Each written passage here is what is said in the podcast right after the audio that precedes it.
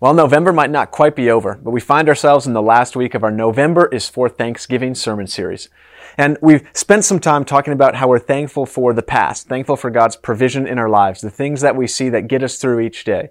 Last week we reflected on what it means to be thankful even now, in the present, when we have all these things competing for our attention, all these stresses and struggles that we experience in life, trying to pull us away from the perspective that we still live lives of thankfulness. Because even in those trials and struggles and stressors, Jesus is with us. His promise to Spirit is at work in our hearts, so we can even be thankful and, and full of gratitude in the now. So today we turn our heads and our hearts towards the future. How can we be thankful for what's to come? Those promises that God has given us that haven't yet been realized. We find ourselves in a similar situation that the people of Israel found themselves in at the time of Isaiah. It's around 700 BC, 700 years before Jesus came onto the scene. The people of Israel are, are worried about possible invasions coming their way from rivaling kingdoms, greater nations that are about to overtake them. They had turned their way, uh, they had turned their backs on God. They had stopped listening to his prophets and paying attention to his commands. And so Isaiah, the prophet who we are hearing from today, he finds himself shouting at a nation that doesn't want to listen, trying to inform rulers who, who want to go their own way instead of God's way.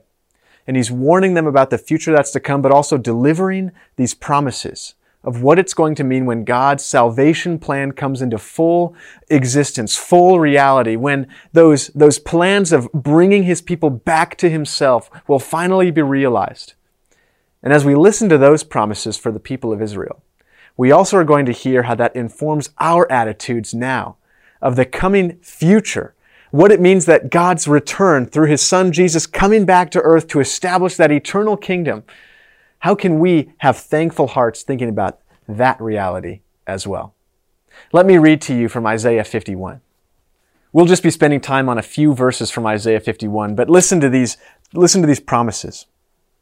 Listen to me, my people. Hear me, Israel, for my law will be proclaimed, and my justice will become a light to the nations. My mercy and justice are coming soon. Your salvation is on the way. I will rule the nations. They will wait for me and long for my power.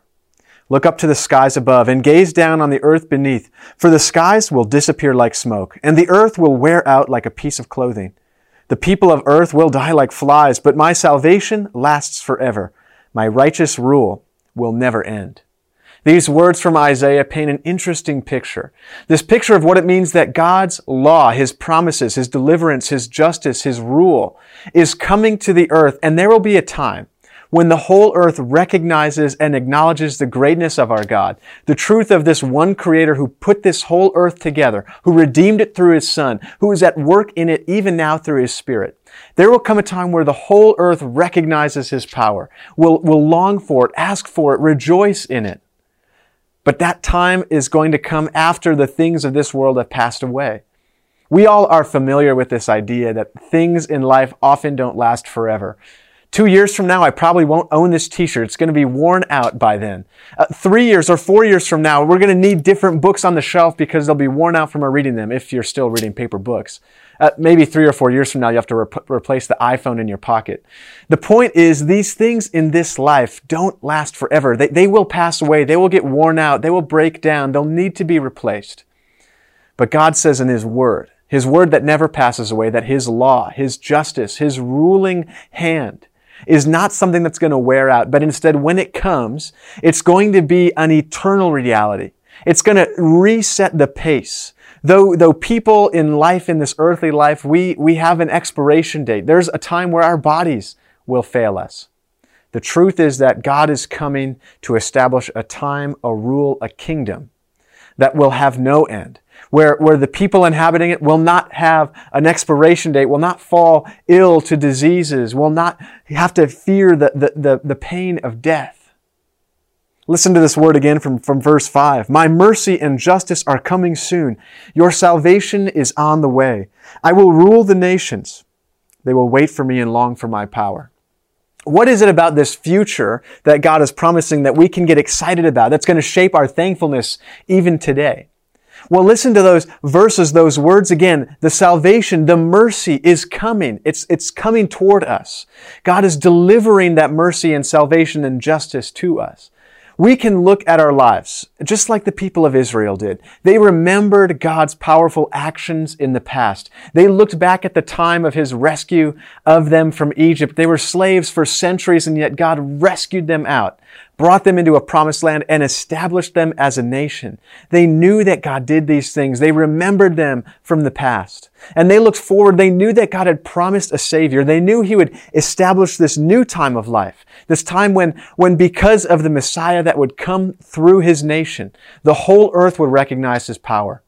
Now you and I, we live at a time where we can look across the world. We can see the church as it's growing all over the place. Whether it be a, in, in, a country like our own where we have the freedom and privilege to worship the God we believe in, or it be in situations in countries where that freedom is non-existent, where the church gathers illegally, secretly, the underground church, worshiping in houses, meeting at secret times, and yet even in those places where it's under great pressure, the church is expanding and exploding to more and more and more lives and families and people. You see, the rule and reign of God is happening even right now as we speak, as we think, as we pray, and as we worship our God.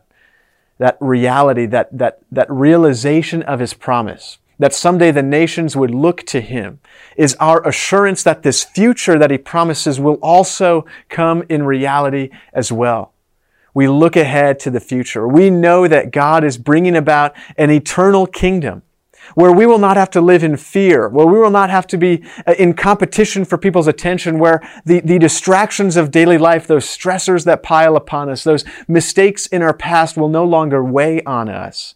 God is promising that there is going to be a time where we can simply dwell in His presence with one another, where that unity is going to be the characteristic of our existence. And in that moment of perfect unity, that perfect future, we have the certainty and assurance to make it through today.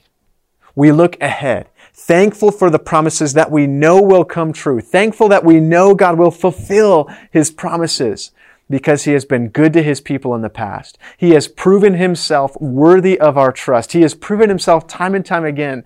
We can look at it in our lifetime. He provides for us what we need to live. We can look at it in the lifetime of the church. He has provided assurance and made true his promises to his people of Israel. He has grown his church across the world. And so you and I, today at this time, we look forward and we know that there is a future that is ours that is secure for us. There's a time when we can rely on God's promises. It's going to take us through the troubles of today. And you and I can trust in that promise of the future because God's promises are good for you and for me. It might be easy to look at something like Isaiah and just say to ourselves, well, that might have been great for the people of Israel. You know, that's, that's great that they had a prophet who listened to God's promises, but here I am today. I'm going through my life. I, I just don't know that I can hear the word of God like his prophets did. Well, let me tell you this. We trust in these promises of God because we have the account. We have the, the, the history. We have the story of Jesus, God's Son, in our hearts and minds. It's been passed to you and me. We know that He performed miracles. We know He gave great teaching. But most importantly, we know that when He was put to death, He rose back to life, just like God said He would. That's the, the focal point, the foundation, the core of our belief in God's promises. We know the future that He promises is coming to us because we can rely on the account of the past. Let the Holy Spirit continue to grow you and pull you into a deeper understanding of what it means that God's promises count for you. Because His Son was raised from the dead, so also we will be raised after we die into this heavenly eternal kingdom. We're thankful for God's provision in the past. We're thankful for His sustenance in the present, and we are so thankful for the assurance and confidence we have in the future that is to come. Let that thankfulness for the future guide you throughout this week as we continue to be the church together and witness to the world through that unity and togetherness of gratitude that we have as we carry out not only today and tomorrow, but in the weeks to come. Let that thankfulness for the future drive you into a life of joy.